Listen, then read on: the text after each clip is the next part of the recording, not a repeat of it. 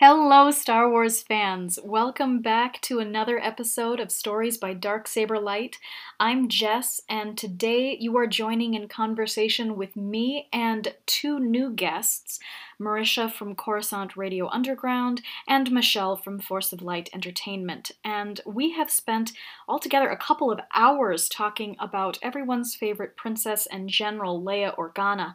We've been talking about her character and her story and just generally what makes her such a beloved and enduring figure in the world of Star Wars and in the public conscience as well. And if you're interested in hearing the first half of that conversation, you can jump over to Coruscant Radio Underground at thefictionary.com or other podcast hosting sites as well.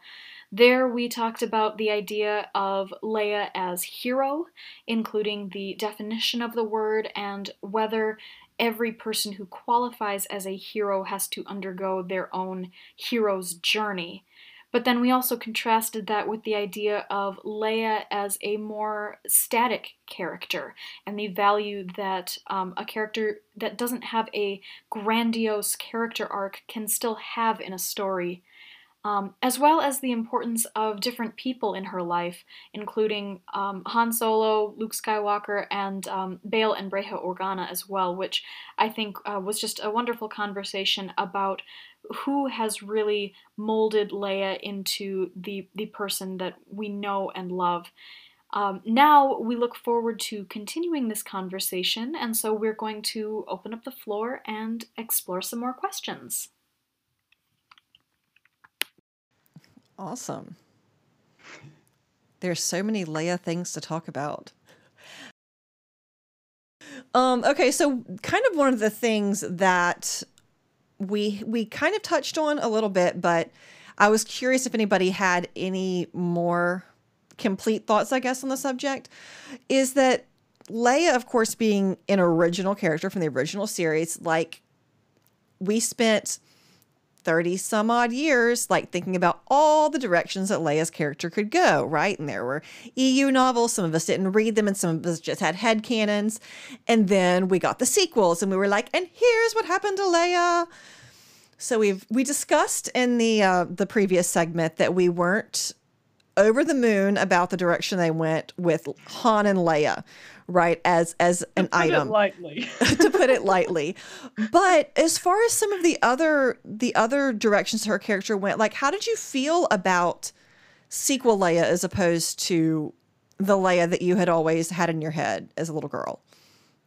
Okay, so one, I think that Leia and Han both were the two characters that I feel like felt the most like themselves as far as the originals. Mm-hmm. And you just saw Leia being what she was, a leader, a general. She was still those same things. But I will say this, that I was so happy. Okay, in The Last Jedi, we got Mary Poppins Leia, which the execution was really bad.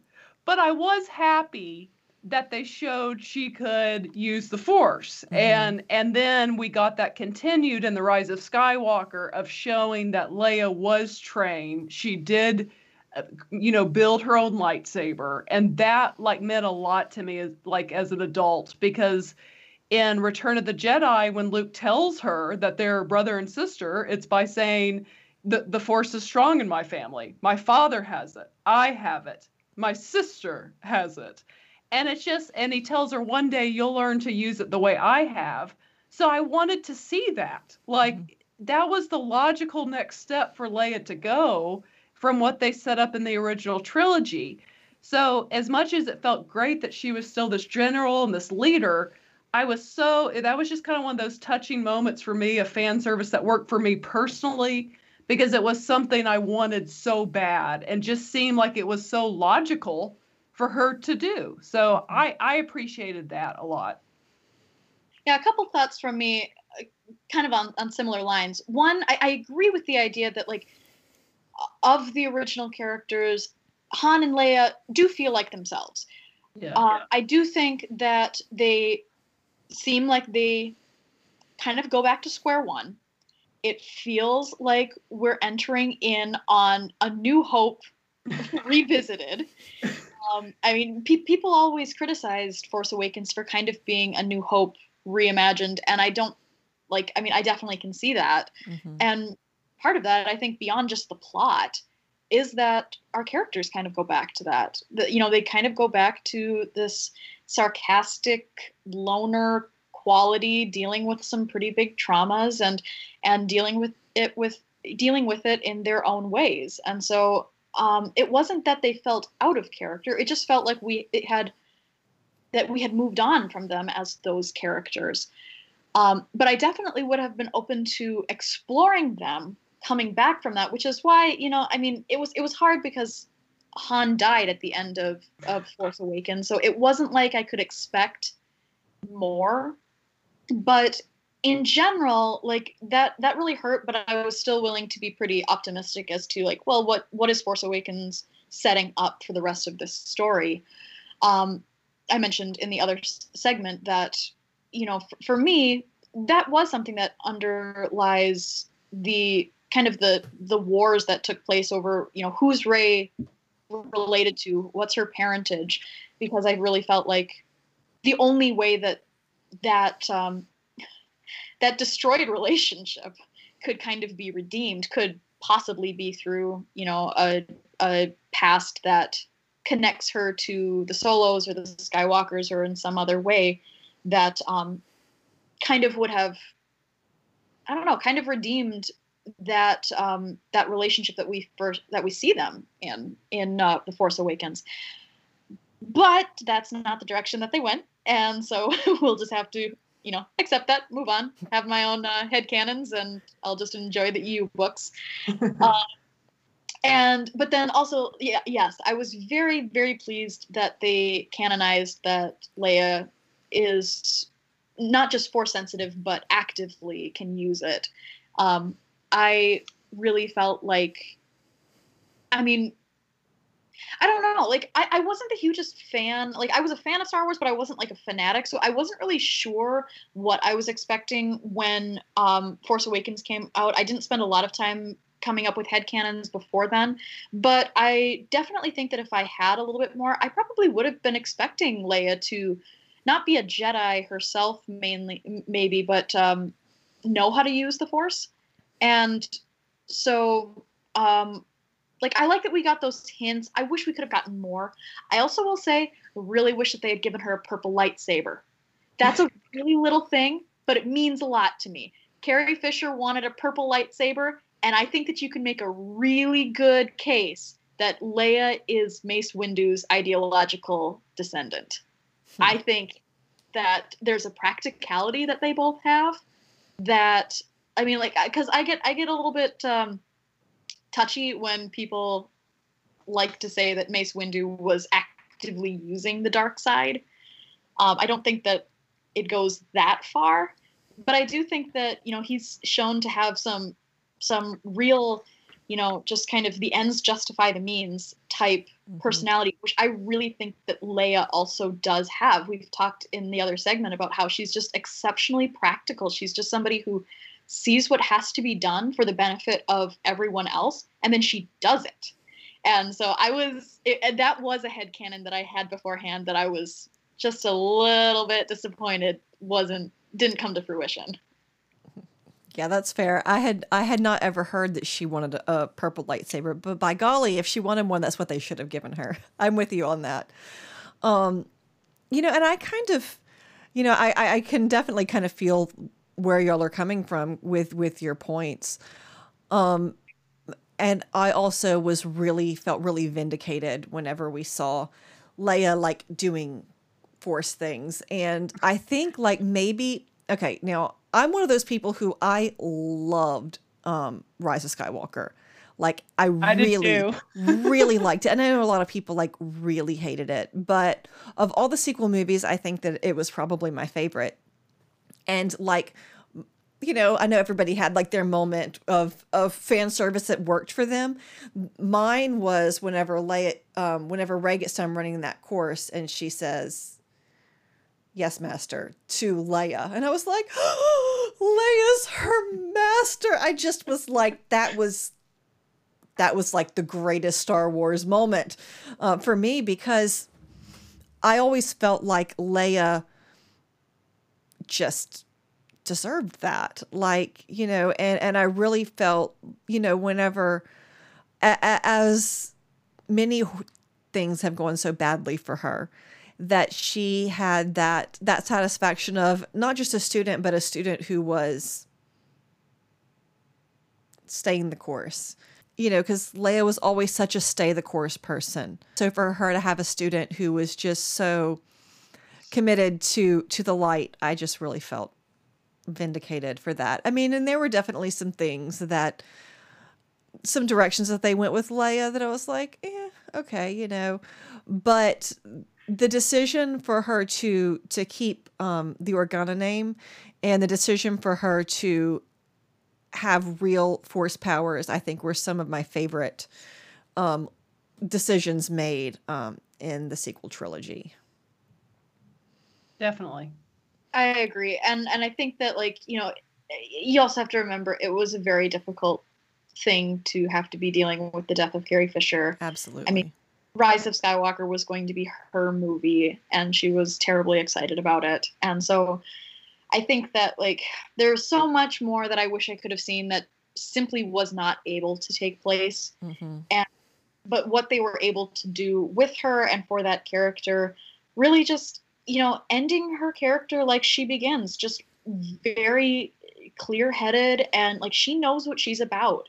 And so I just think that, you know, again, in the previous segment, we talked all about this idea of whether or not Leia is a static character, and the values that a character like that can still bring. Mm-hmm. And I still think that ending her story the way that they did, with her just being so steadfast, so committed to the resistance, so desirous that she could reach her son, I just think that there's such a value to being able to see that. And she is a strong female character, regardless of whether or not she goes on a hero's journey like her brother does. Mm-hmm. And I think that we see her, you know, in the end, there's a lot of criticism leveled sometimes at female characters, you know, like, oh, well, you know, she's got to be defined by the men, or, you know, things like that. And I think some people didn't like the fact that she ultimately kind of died in an effort to save someone else. It's like, why couldn't she do something for her for once? But the thing is, that is ultimately was part of her strength, was her ability to do what needed to be done, and to have the strength of will to do what needed to be done, no matter what it was going to cost, you know, and not that her decisions were always perfect. You know, clearly she thought that the thing to be done was to send her son to be trained right by the great Jedi. So clearly all of her decisions don't end well, but she always does what she thinks is right without a second thought. And that's something that I always kind of felt like really exhibited her strength in a way that maybe nothing else about her does. Well, and I think on that, obviously, as you pointed out that before, they were limited with what they could do at that point because she had passed away. But I think, as you know, as a mother, what mother wouldn't do that for their son? Like, what mother? In fact, maybe she's just at a low moment, but one of the things that doesn't jive with me about Leia in The Last Jedi is when Luke says, like he's gone, or like, I can't save him. And she's like, he's gone. Like, that doesn't seem Leia-like to me, to give up. And maybe she was just having a weak moment. We all have those weak moments where we kind of say things we don't really mean. But for her to go out that way, to me, that was a fitting way to see her character off, since she had already passed away, because that's just the mother's love. And you even see throughout the sequel trilogy, Kylo has an affection for his mother where he has a lot of anger for his father. So he definitely had a weak, like a soft spot for Leia that he didn't have near on the same level for Han. But I think that that's just fitting. And maybe people who don't get that, they don't understand the love of a mother towards their child, really. Yeah, I think that that's a really good point. I think that, and that's my biggest problem with criticism about her end as well. The idea that, you know, it shouldn't have been all about Ben. It shouldn't have been all about her son. And it's like, well, I get that, but when you become a parent, there's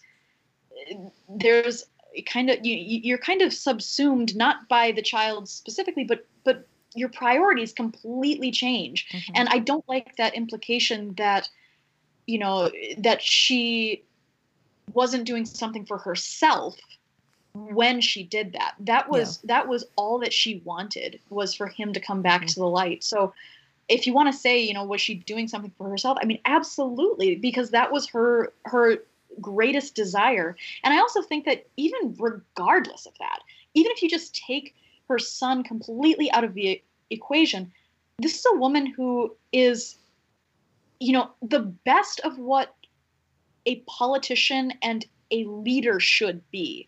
You know, I think that we rail on politicians, we rail on you know, bad examples of leadership.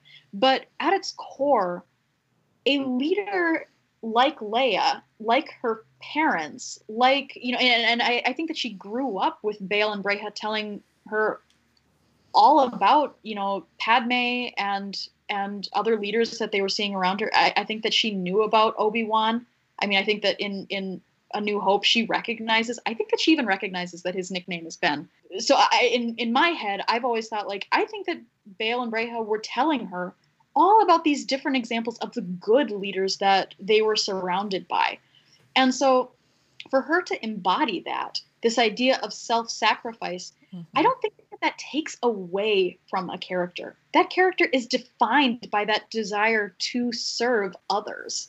And that doesn't have to be viewed as a negative.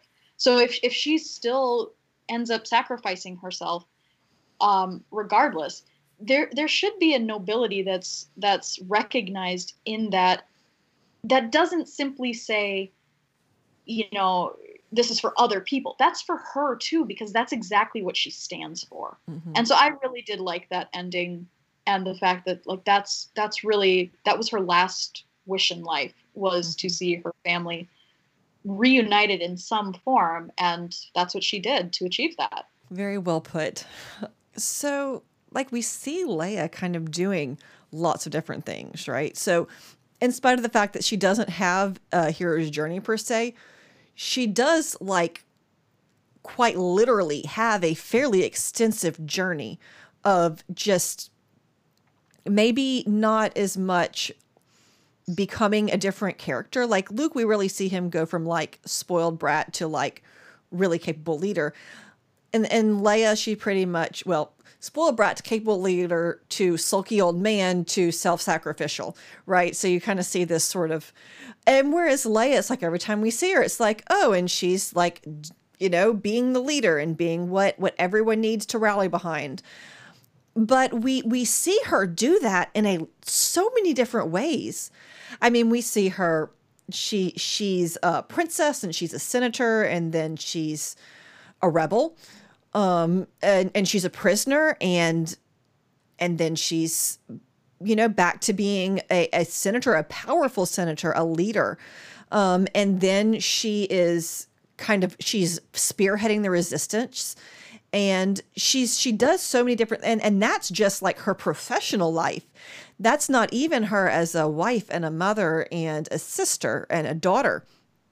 I mean, so we see her doing many things. Like, she really, in spite of the fact that she is very consistent, she has a much more diverse journey in a lot of ways than a lot of other characters we see. So, like, what are some of your thoughts about all the different people that she is during the course of her life?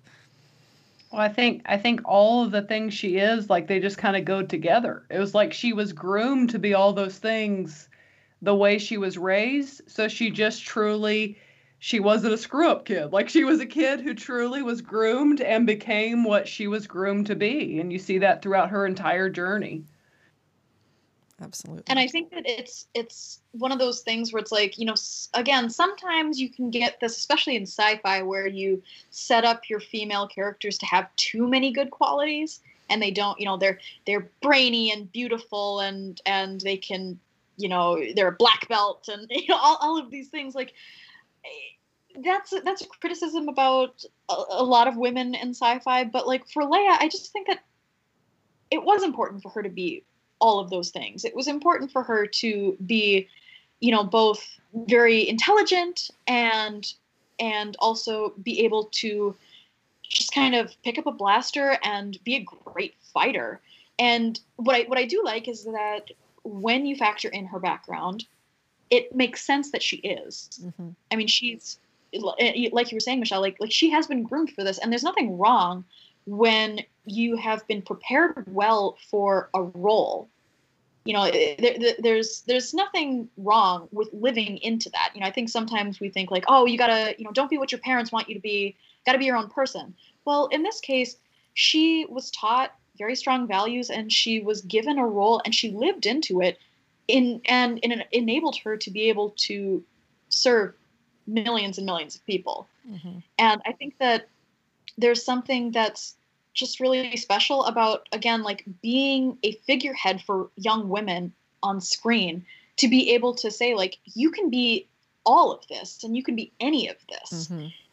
And she was set up for that, but it still rings true to me. It doesn't make me feel like she's too powerful or, you know, doesn't have flaws, but she embodies all of those different things, and they all serve her in slightly different ways. Mm-hmm. Well, and you know, there's something about Leia's character, as strong as she is, and as in many ways you could view her as like this kind of perfect character in a way. There's something about her that doesn't feel perfect, that feels relatable, that feels rough around the edges, that feels like, not that she's dirty, but that, you know, I think that even comes in with the Han situation, that she goes for the scoundrel. I think that was even kind of helped that image to where she doesn't just come across as this goody two-shoes, but she comes across as this person.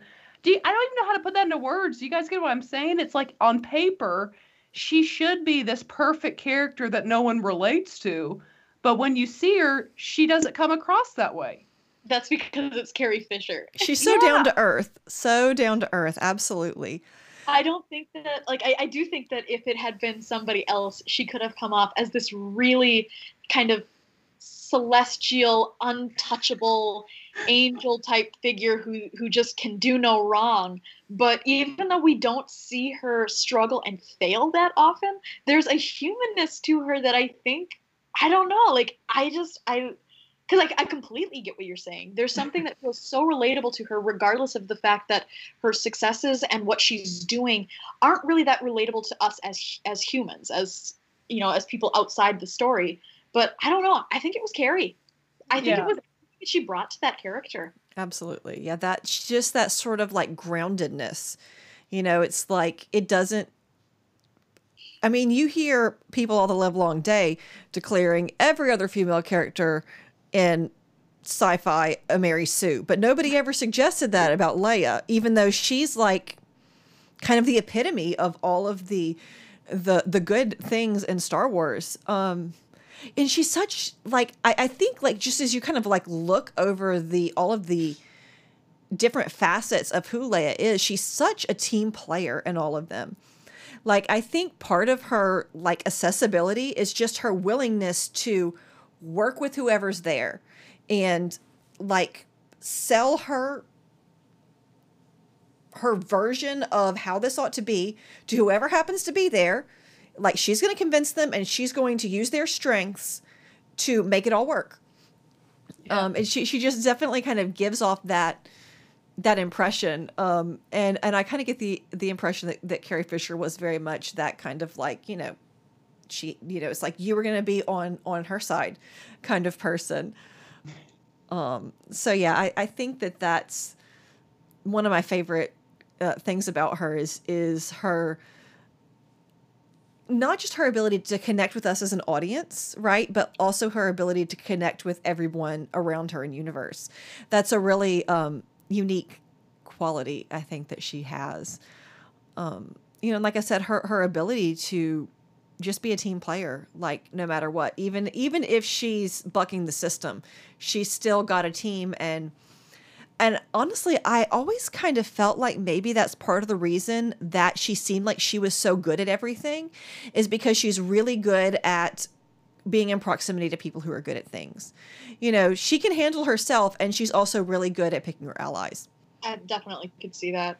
She's definitely not existing in a vacuum. Yeah. Which I think can, like, if you have a female character who's great at all of these things and kind of just stands alone, I think that can be something that people criticize. But mm-hmm. Leia always, you know, she always felt like she was a part of something, because right. she was. And we, you know, we see, right. we don't really see her alone. You know, I think that again comes from her parents. Once you factor in her backstory as well, there's she feels like she's been groomed for the role, but she's also been given an in to the rebellion by her father, and so everything feels very natural. So if you just take A New Hope, and if we were just responding to A New Hope as if it existed in a vacuum, I think that today we would really see a lot, you know, to criticize about Leia's character being perfect at everything and, you know, stuff like that. But I think that they did such a nice job of fleshing out a backstory that actually justifies exactly who she is and exactly what we see in context of the rebellion mm-hmm. and after the rebellion as well. That, I don't know, for some reason she is this very impressive character that somehow always rings true to me. Mm-hmm. I think she has such a presence that men are scared to say she's amazing. They're like, we're not going there. We're not touching it. Like, yeah. She just has that commanding presence that I just don't think they want to mess with. Well, and one thing I would really appreciate about George Lucas's writing is that he created this world where everybody just took for granted that she was the boss and was just like, yes. And it wasn't, she wasn't like, I get to be the boss even though I'm a woman. How dare you look at me like that, sir? Like, there were never any of those conversations. It was just like this universe where this is normal, and it just, like, suspend your disbelief if this isn't the world you live in, because this is how it is here. And so I think that kind of enabled him not to have to beat us over the head with any of, you know, some of the things that I think make women come off maybe a little aloof sometimes, is like that you feel like you have to explain why people listen to her. It's like, because it's a galaxy far, far away, and people do. Yeah. So you just go with it.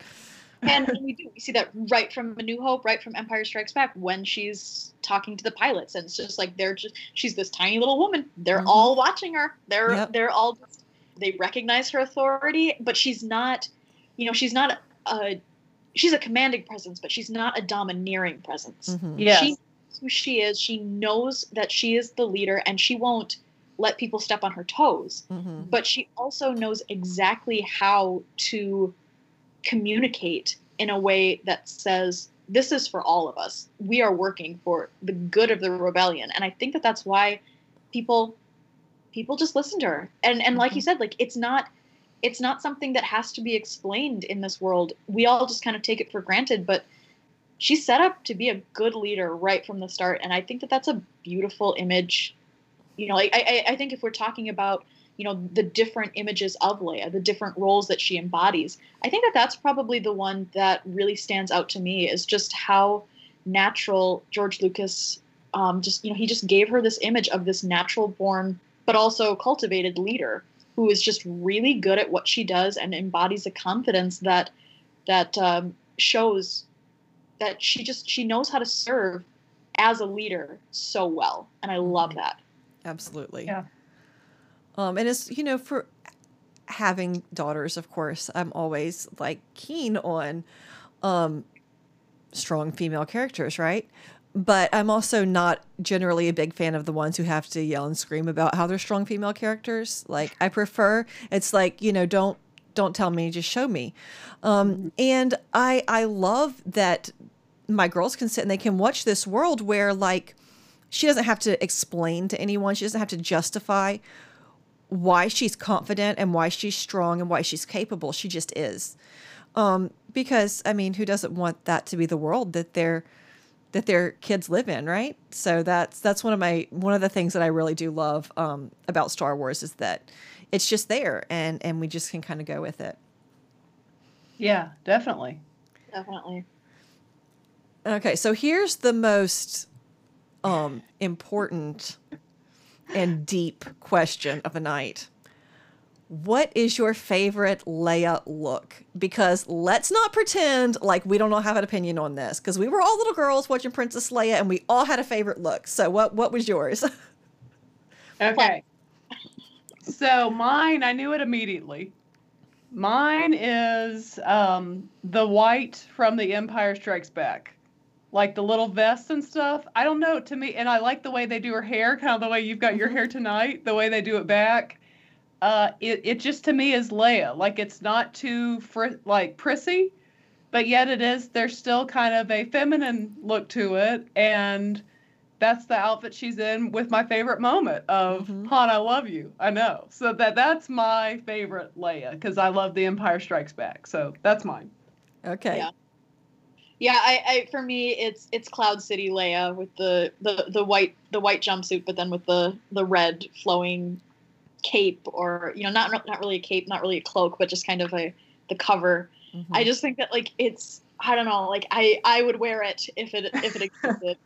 I love it. I think that it's so flattering on her, but I also think that there's it's very feminine, and yet I love that it's kind of like a jumpsuit underneath, where it's like she's got trousers, and it feels very much like somebody who is both a part of these very refined circles, but also is very ready to pick up a blaster and shoot her way out of a situation.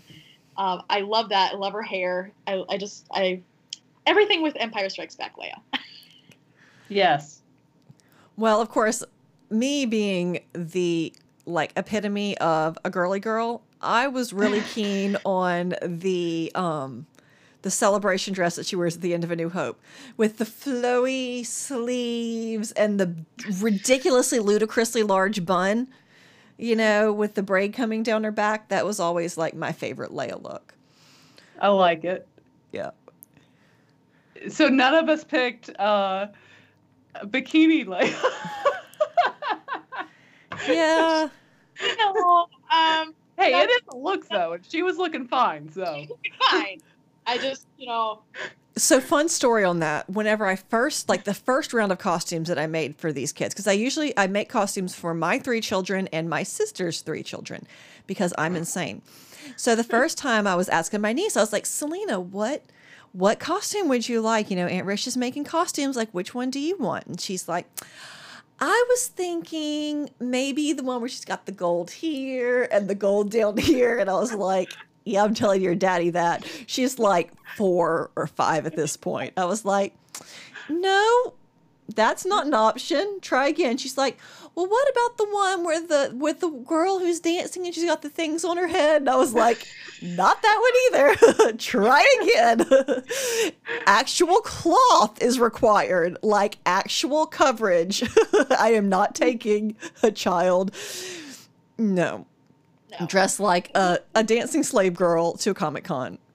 No. I'll say that close runner-up is Endor Leia, both the poncho, and I do really like the dress that she's wearing with her hair down. Yeah.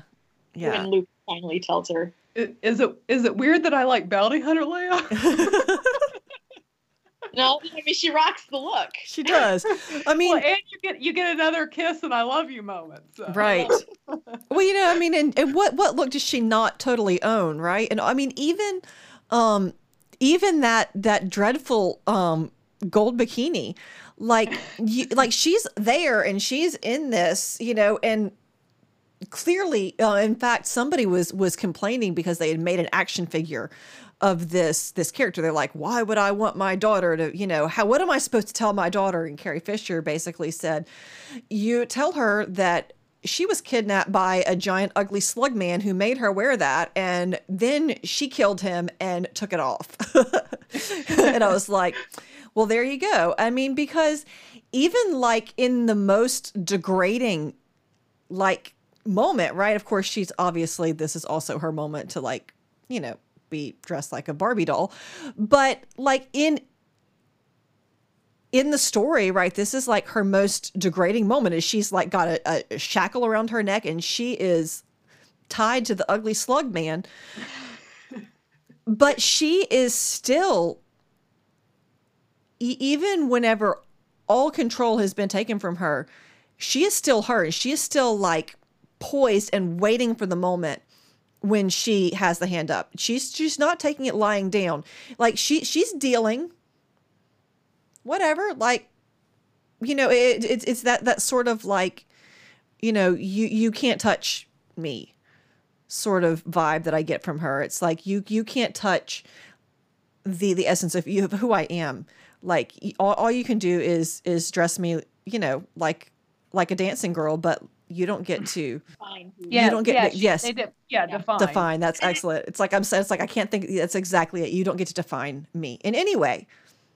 And I think that really is her. You know, like I said before, you know, this is just a woman who's very, you know, defined by her beliefs, and you know, she knows what she stands for, mixed with the fact that she's just very practical.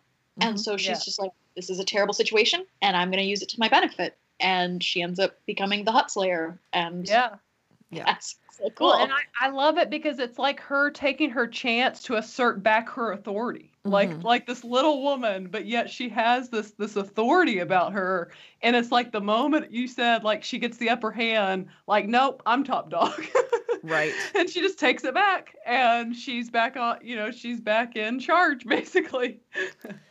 So it's kind of been suggested since you brought it up, it's kind of been suggested that, you know, we should no longer use like Slave Leia as the designation for, right, that costume or that season or anything like that, that, you know, we should replace it with Hut Slayer.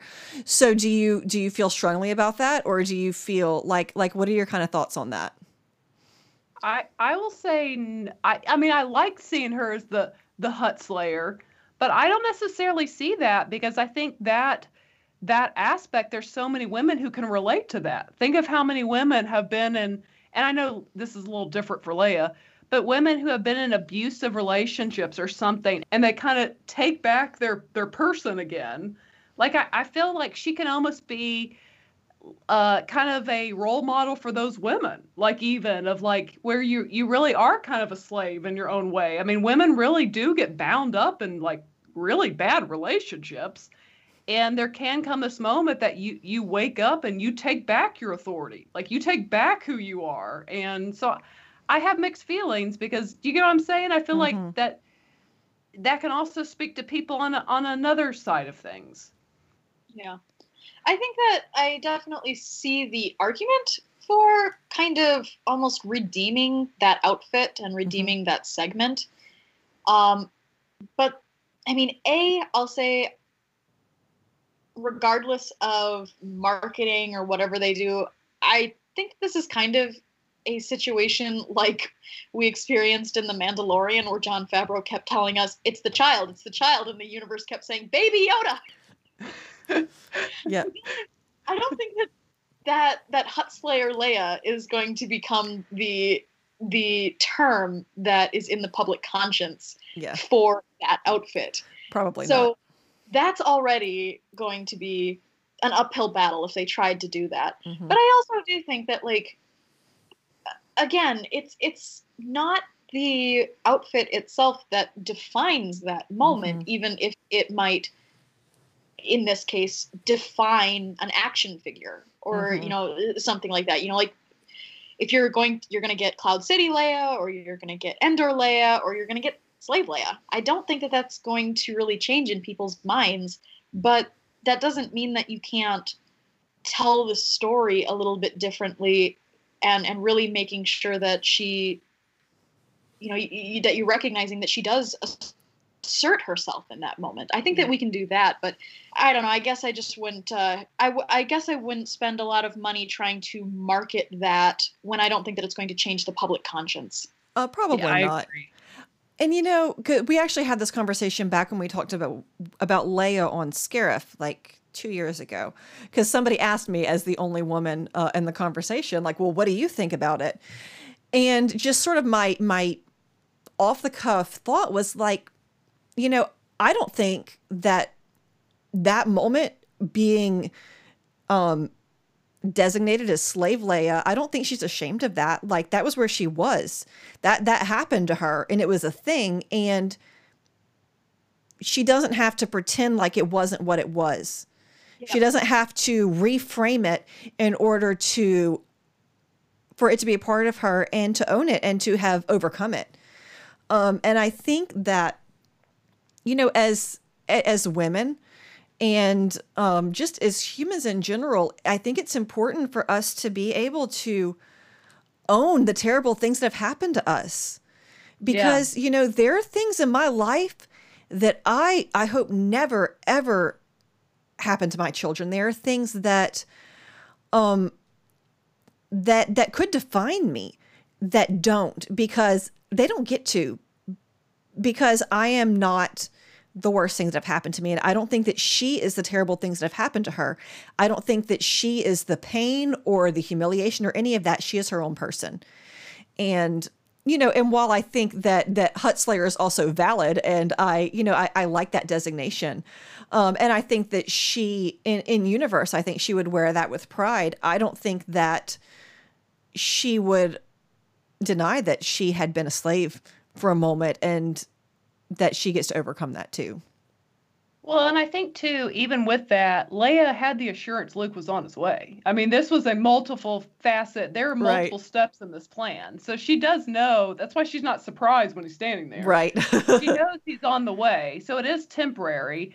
But I think little things like this, as we've talked about, it goes back to why she's not a Mary Sue. Like, she is someone that had ups and downs and difficulties, and it wasn't always easy for her. And her being slave Leia is one of those things. That, I mean, good Lord. I mean, I mean, talk about trauma, having that guy's Jabba the Hutt's tongue that close to you.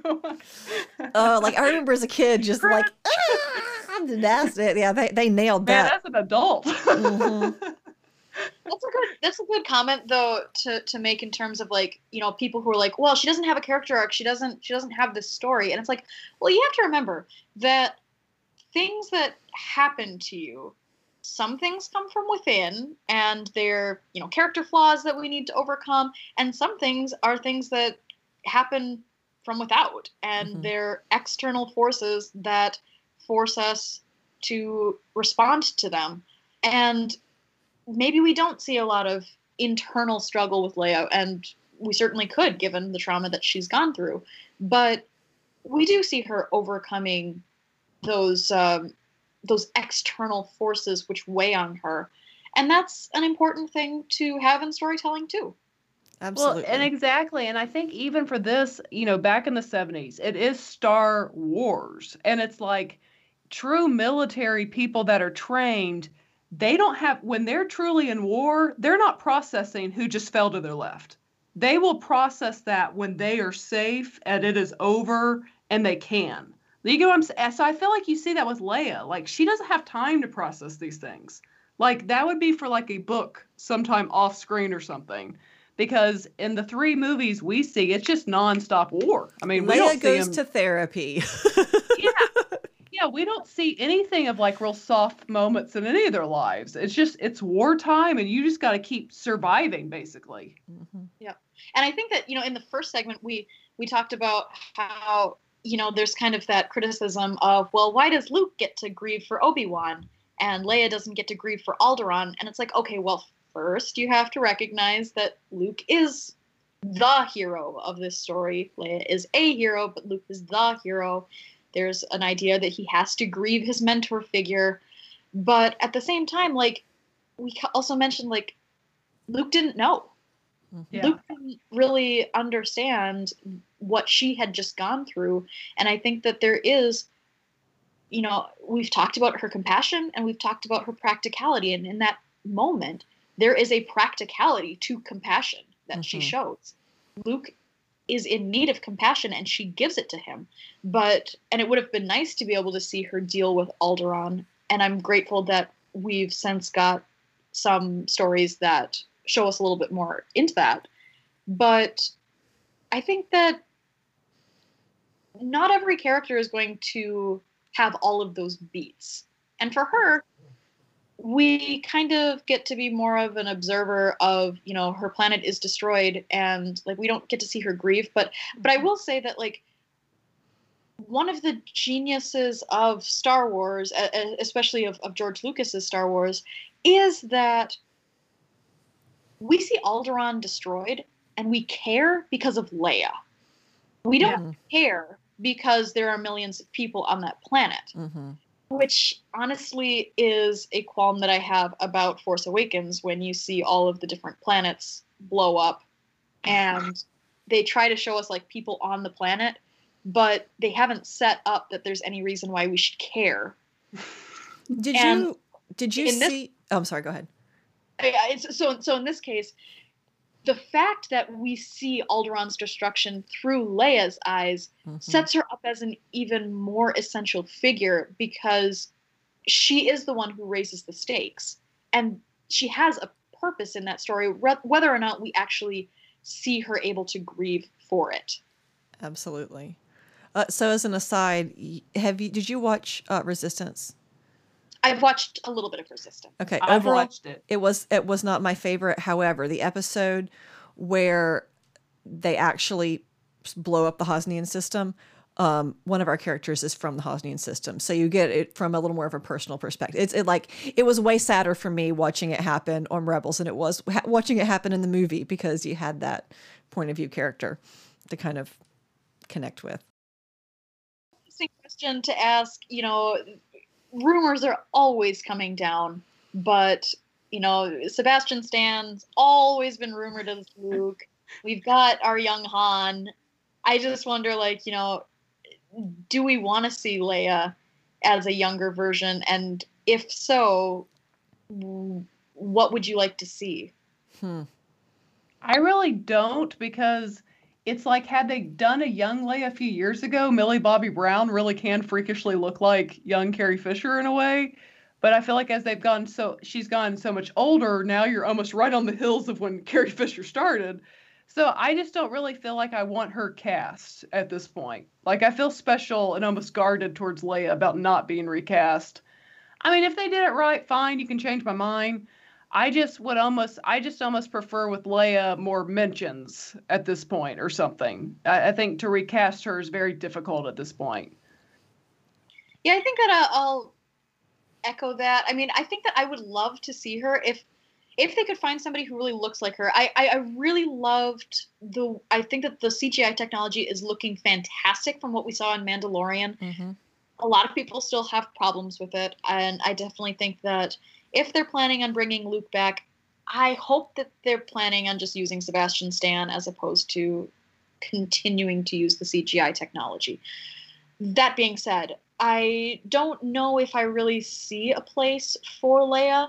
I guess one of the problems here is that, you know, there's a lot that can be explored, but I think that you could always run into problems with more exploration of her character, either, like, you know, if she shows up kind of around the same timeline as The Mandalorian, and, you know, she's a young mother and dealing with a lot of what we eventually see in things like Bloodline, like, I could see that being a really interesting story, but at the same time, it is kind of hard. It's kind of hard to spend a lot of time exploring a character who, you know, I just kind of think about the fact that she deals with a lot of external trauma, but we haven't really set up the fact that she has a lot of flaws herself, and I don't really know if that would be something that, if we tried to give her a really good, meaty plot line where she deals with some, you know, deep internal flaws and things like that,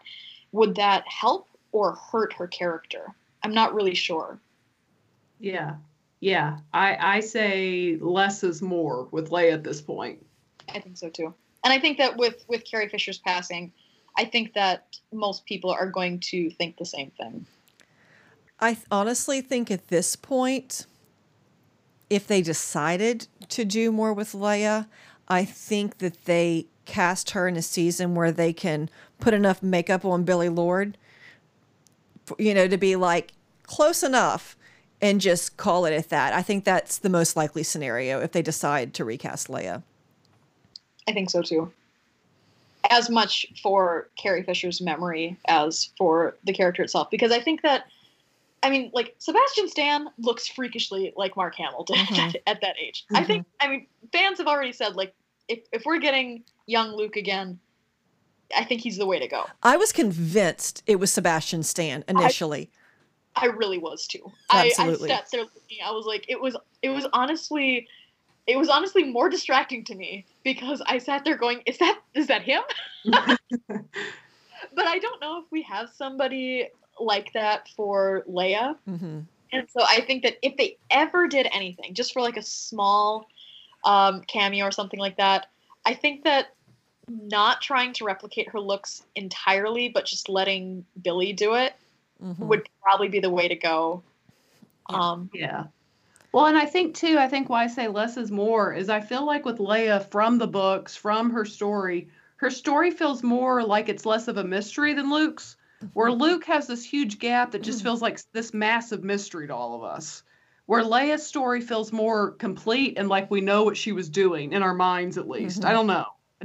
Maybe you guys don't feel that way. I just feel like her story feels more complete, where Luke's, they've intentionally done that, even with the additional source, mm-hmm, like through books and things. It's very much a mystery what Luke did. We don't know much about Luke from this time period.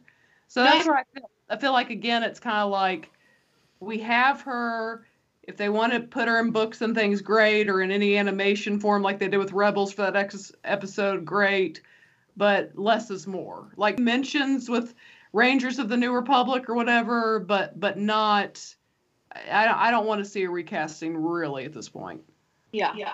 I think I'll echo that, especially in terms of like, especially with the books. Like I know a lot of casual viewers don't really know everything that goes on in the books, but I think that her life is kind of set out pretty firmly. You know, she becomes a mother very soon after the original trilogy. She and Han get married, and she becomes a leader. Like, I mean, there's not really much mystery there. Luke is going to have a lot of mystery because we don't really know how much they're going to recanonize from the EU. Mm-hmm. Namely, I would like to see Mara Jade. Right. It's not going to look exactly the same as what we got before, but you know, they brought Thrawn in and he's definitely very different as well. And so I think it's right that Luke has more mystery. And so if they're planning on bringing him in, there's a lot that can be done with that time period for him that doesn't really have the same freedom for Leia. Mm-hmm. Yes.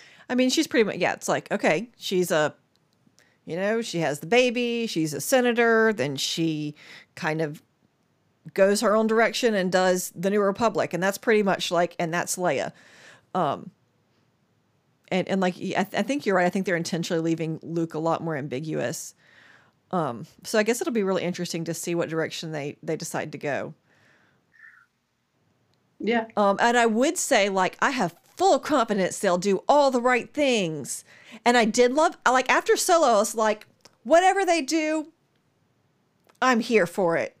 And then, of course, you know, some things happened with some characters, and I was like, you did what?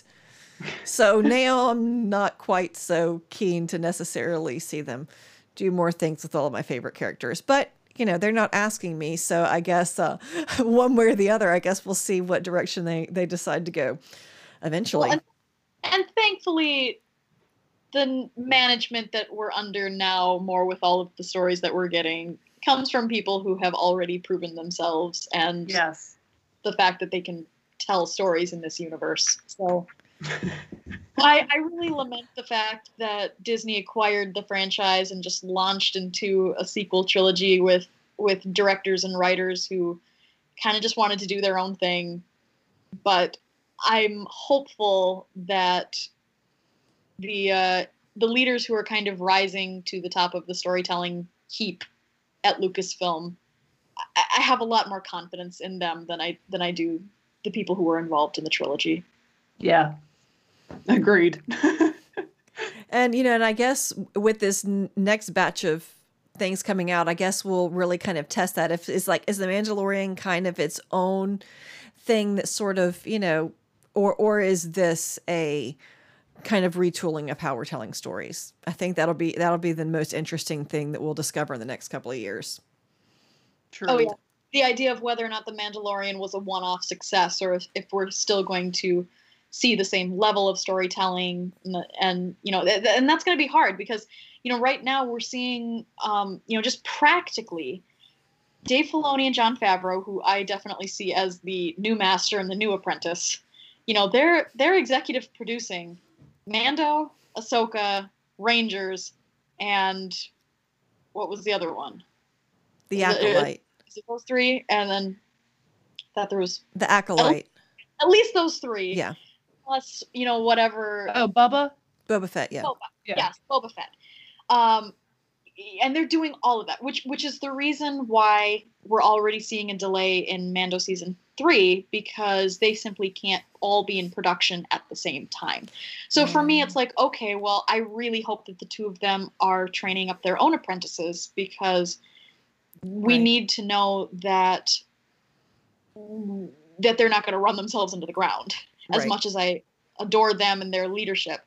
I do have a great hope that in the same way that, you know, and again, this is the reason why I feel like Disney would have been much better off if they had just held off on a sequel trilogy and done something like Mando first, because The Mandalorian season 1 is a multi-million-dollar audition tape for a bunch of different directors. Mm-hmm. And they've brought most of those directors, all of those directors back. And now we've got Deborah Chow working on Kenobi. And you know, I think that what we're going to be seeing is just kind of these different projects getting parceled off to different people. Mm-hmm.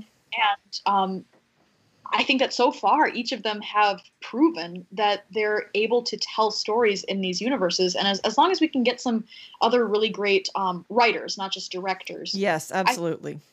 Going forward. Mm-hmm. Yeah. Yeah, definitely. And yeah, I feel pretty confident, because I feel like from the directors, like Rich Rodriguez working with Boba Fett, Rick Famuyiwa, I always mess up his name. Famuyiwa, I don't know how to say his name. There we go.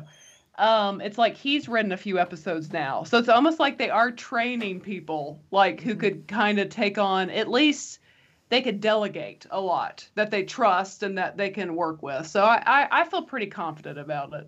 Mm-hmm. Yeah.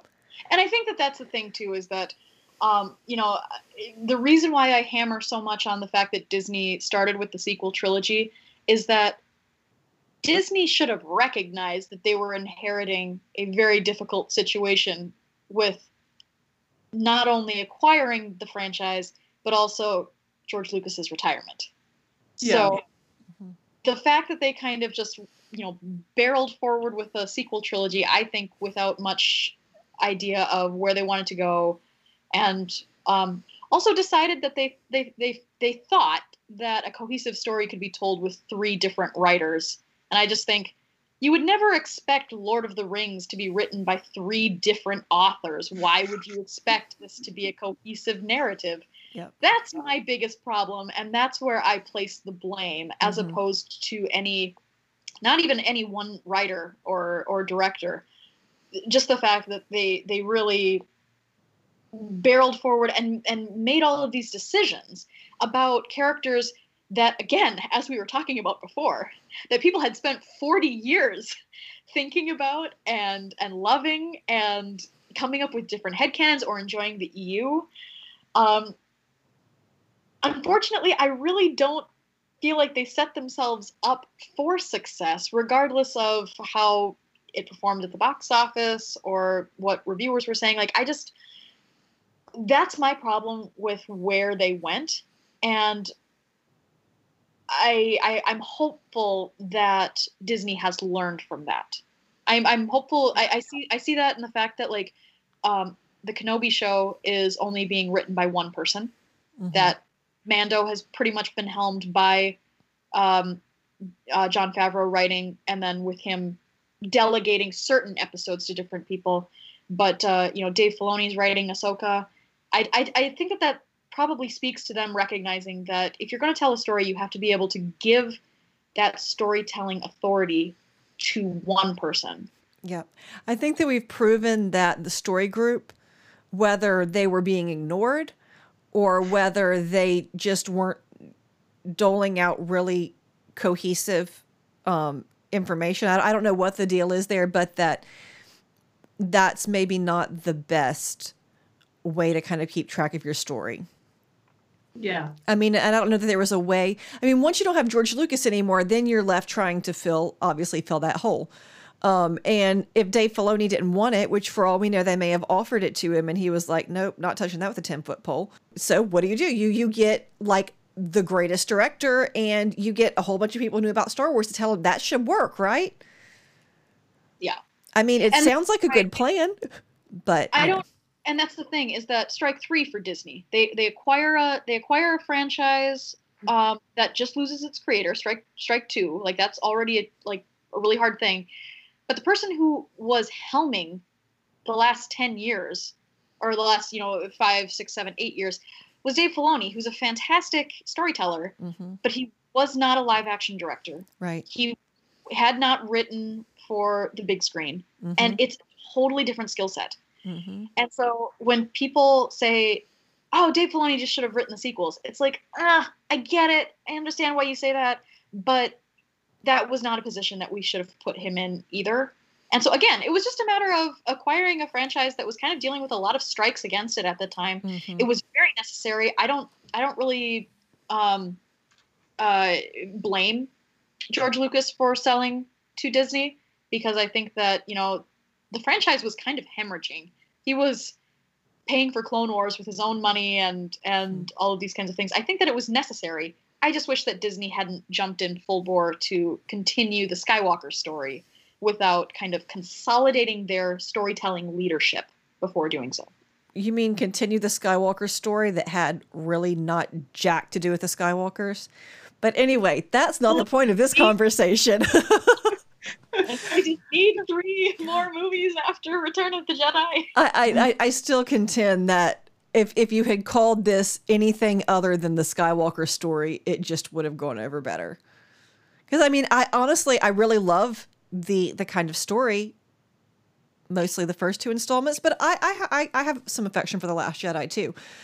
But it's just like, why? Right? Like the Skywalkers are really irrelevant to this whole story, except for, Rey Skywalker, which I'm okay with, but anyway. that gets back to our theme of adoption. Which I, of all the themes that they kind of explored in the sequels, I think as many people as hated Rey Skywalker, I was there for it. Because in the same way that Leia was entitled to be Leia Organa because the people who loved her and the people who invested in her and made her who she was, I think that Rey gets to make that same decision for herself. And last thing I will say on that is they did at least, it's like, I feel like people, just because they go by an American culture or in Western culture, like the father's name, we kind of shake off Kylo. But it's like Kylo's blood was just as much a Skywalker as any of the, any other Skywalker. I mean, his mom was a Skywalker. So, I mean, the story of the sequels, although I admit a lot of flaws, could have been done better. It was too also Kylo's redemption story from start to finish, where I guess the one plan, I saw this and it made me laugh, the one plan Disney clearly had was that each main character was going to die trying to redeem Kylo Ren. And that was it. They executed that well. But who, if you can call it that. But who's the only person who managed to swing it? Leia. Yeah. Because exactly. We bring it back to Leia. Because she had enough cred and not nearly so much baggage that she managed to pull off what the men in her life just managed to take a stab at. It's true. That's true. So, I mean, well, I think that's really the big takeaway is, there's a lot that I think should have been done much better with the sequels, but it gives us a Leia who shows so much strength and so true to her character, regardless of what happens with Han. I do love her steadfastness. Absolutely. And that to me, I don't have a problem with sequel Leia for that reason. I think that may be, like, of all the adjectives we've pulled out to describe Leia in this, I think that steadfast may be my favorite, because that's just who she is. She's just so steadfast. So just kind of as we finish up here, like in a brief summary of all of the very imitatable and iconic things about Leia, what do you consider to be, like, as you kind of sign off and give us your information, tell us your most iconic Leia look or line or whatever you consider to be most iconic about her, and then give us your all the places we can find you on the internet. Well, okay, so I don't know that I have one moment. I'm such an Empire Strikes Back girl. Like the whole hallway scene with her and Han going back and forth, Han, and just their well, I need you here because you're a good leader. No, like just their back and forth, like everything about it is just, I love their back and forth the entire movie. And then of course, leading up to Han, I love you, I know. So literally just Empire Strikes Back Leia is what I think of when I think of Leia. It's your most iconic. Yeah, and it's the most iconic for me in every way. And so that's my answer. And I, again, am Michelle Smith with Force of Light Entertainment. And you can find us all places podcasts are, and also on YouTube at Force of Light Entertainment, and Twitter and Instagram at Force of Light Entertainment. But yeah, I've so enjoyed discussing this incredible female hero, as we established in the first segment of this, that she is a hero and someone that not only little girls can look up to, but men can look up to and respect. Absolutely. So such an incredible woman. And again, as I said in the first segment, I'll say again, as Carrie Fisher said, I am the beginning of girl power. Deal with it. Perfect. And I'm Marisha with Coruscant Radio Underground. You can find me on Twitter, IMP Padawans, and you can find our show is CRU_podcast. And I have to go with, like, my childhood favorite Leia line as, like, most iconic thing she ever said, which would be, "Can somebody get this walking carpet out of my way?" I can never think Leia without thinking that. Such a good one. Well, thank you both for joining and talking with us tonight. I think that, this has been a wonderful celebration of all things Leia. And in regards to the question, I think I'm gonna choose a deleted scene moment. Ooh. Yeah, kind of going off road here. I have always felt that there was something missing in the scene in Empire Strikes Back when they first kiss. And just from a continuity standpoint, it always really bugged me that when they start to kiss, it's a close-up and then it's a wide shot and her hand is in a different position. It was, held down and then it's in Han's hair or, like, around his neck. And as a kid, I always noticed those kinds of things. And I always thought there's something missing there. And lo and behold, what I found out is that there's a moment missing when they kiss and then he pulls back and she says, "Okay, hotshot." And then they kiss again. And then that's when she pulls him closer. And I love that moment because I think that it helps with some of the criticisms of that scene, that he's pushing her too much and that, it can be read even as a little bit abusive. But the fact that, like, she's there and, like, this is, like, we talked before, maybe even in the first segment, that she goes on this journey of self-discovery about herself when she's dealing with Han. And that's the moment when she affirms that she wants that, like, I just think that it makes her so much stronger. I think that puts her in control of her own story in that moment. And I think that it just makes that scene work for me in a way that there's just something missing if I watch it without that moment. So if they ever re-edit Empire Strikes Back, which, George Lucas is wont to do. Right. I would really love if they would put that moment back in. Yeah. But Yeah, thank you so much, ladies. I think that this has been a wonderful conversation. Thank you to our listeners as well. You do so much to support all of our creative endeavors, and thank you from the bottom of all of our hearts. For me, you can find Stories by Darksaber Light at all of your podcasting sites and on Twitter at @DarksaberLight. Until next time, when we'll be back with more great conversations about the wonderful world of Star Wars. Thank you. Have a wonderful evening, and may the Force be with you.